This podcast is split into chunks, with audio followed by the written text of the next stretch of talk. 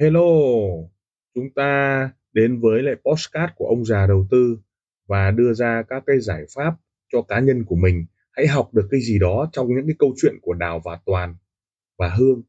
Hãy chọn lựa cho mình cái tư duy an toàn, tư duy đội nhóm, tư duy bảo vệ tài khoản cho mình hay là một chiến lược giao dịch cho mình. Chúng ta hãy cảm nhận rồi học hỏi từ đó để chúng ta có một cái tư duy cho an toàn nha. Thói quen trading nghiện trading và theo dõi liên tục bảng điện tử MT4. Một sự việc thường xảy ra là lúc đầu chúng ta coi một hành động hay, một thái độ nào đó trong tâm là không quan trọng đối với cá nhân mình. Hành động hay thái, độ đó có thể là bàng quan, thờ ơ và không gây hậu quả về đạo đức. Ban đầu chúng ta sẽ thấy rất dễ từ bỏ nó, thậm chí thay thế bằng một thái độ ngược lại, bởi vì không có cảm xúc hay. Định kiến nào thúc đẩy chúng ta thiên vị một bên nào cả.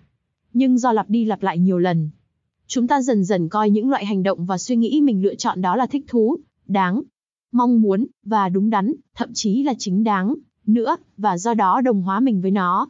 Coi đó là tính cách của mình. Hậu quả là, chúng ta cảm thấy bất cứ sự phá vỡ nào đối với. Thông lệ đó là không thích thú hay sai trái. Bất cứ sự can thiệp nào từ bên ngoài cũng khiến chúng ta tức giận, thậm chí còn coi là mối đe dọa tới những nguyên tắc và lợi ích sống còn của mình nữa. Thực ra, những tâm hồn hoang sơ, dù là văn minh, hay không, lúc nào cũng nhìn những kẻ lạ mặt với phong tục lạ đời, như là kẻ thù, và cảm nhận sự có mặt thân thiện của họ là đầy thách thức và đe dọa. Lúc đầu, khi một thói quen nhất định không được coi là quá quan trọng, sự dính mắc, thành hình dần dần ấy không hướng tới bản thân của hành động nhiều bằng sự thích thú do. Thông lệ thường làm không bị cản trở. Sức mạnh của sự dính mắc vào thông lệ một phần đến từ sức y của thân và tâm chúng ta, Sức ý đó là một động lực rất mạnh trong con người. Ở đây, chúng ta sẽ xem xét một nguyên nhân nữa khiến mình dính mắc vào thông lệ. Do sức mạnh của thói quen, một đối tượng dù là đối tượng vật chất, một hành động hay cách suy nghĩ sẽ được đầu tư thêm bằng sự gia tăng cường độ cảm xúc, đến mức sự dính mắc vào. Những thứ không quan trọng và tầm thường, vô nghĩa lại có thể trở nên mạnh mẽ, dai dẳng. Như thể đó là những nhu cầu thiết yếu nhất. Vì vậy, thiếu kiểm soát tâm có thể biến những thói quen nhỏ nhất thành những ông chủ đầy quyền lực của cuộc đời chúng ta. Nó ban cho chúng quyền lực nguy hiểm để hạn chế và làm cứng nhắc tính cách, hạn chế tự do tâm linh và tri thức của chúng ta. Do phục tùng thói quen, chúng ta tự mua dây buộc mình, và làm cho mình dễ bị tổn thương trước những dính mắc mới, sân hận, định kiến và sở thích mới, nghĩa là những đau khổ mới. Mối nguy hiểm đối với sự phát triển tâm linh do ảnh hưởng thống trị của thói quen ngày nay còn nghiêm trọng hơn rất nhiều, bởi vì sự phát triển các thói quen đặc biệt dễ nhận thấy trong thời đại ngày nay khi sự chuyên môn hóa và chuẩn hóa đã vươn tới rất nhiều lĩnh vực tư tưởng và đời sống. Xu hướng mở rộng phạm vi ảnh hưởng của thói quen này, ăn sâu bén rễ ở ngay trong tâm. Chúng ta, nó bắt nguồn không chỉ từ sức mạnh, thụ động của sự trì trệ sức ý đã nói ở trên, mà trong nhiều trường hợp còn từ ý chí áp đặt và chinh phục của chúng ta. Một số loại tâm, hoạt động tích cực, cường độ mạnh, có xu hướng tự lặp lại chính nó, mỗi tâm cố vật lộn để chiếm ưu thế, để trở thành trung tâm mà các trạng thái thân và tâm khác yếu hơn phải vận. Động xung quanh, tự thay đổi để thích ứng với và phục vụ cho trung tâm ấy. Xu hướng này, không phải là không bao giờ bị thách thức, song nó vẫn chiếm ưu thế, và ngay cả các loại tâm phụ thuộc và ở ngoại vi cũng có cùng động lực vươn lên như thế. Điều này rất giống với xu hướng tự khẳng định mình và độc đoán, áp đặt lên người khác của những con người ngã mạn.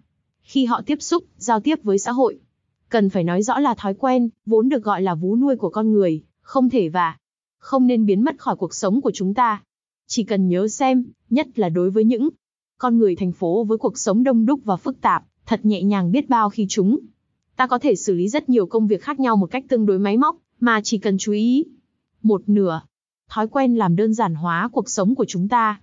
Nếu tất cả mọi công việc, nhỏ nhặt, buồn tẻ đều phải làm với sự cố gắng đầy chú ý và chú ý sát sao, thì thật là căng, thẳng. Thực ra, rất nhiều công việc tay chân, những công đoạn kỹ thuật trong nghệ thuật, và ngay cả một số quy trình công việc đầu óc, nếu tiến hành một cách khéo léo theo thói quen, thường lệ sẽ mang lại kết quả tốt hơn và đều đặn hơn. Tuy nhiên ngay cả sự đều đặn của các công việc thói quen ấy cũng sẽ đạt đến điểm dừng.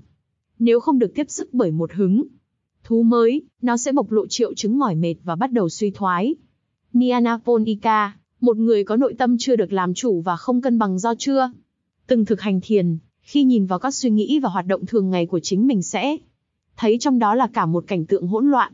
Anh ta thấy, ngoại trừ một số dòng suy nghĩ và hoạt động có chủ đích, còn ở tất cả mọi nơi là sự đan xen mắc mớ hàng đống những dòng suy tưởng, nhận thức, cảm xúc và những cử động thường xuyên, liên tục của cơ thể, một tình trạng lộn xộn, rối rắm đến mức không thể chịu đựng nổi. Nhưng đó chính là tình trạng mà chúng ta coi là điều bình thường. Lời cảm ơn.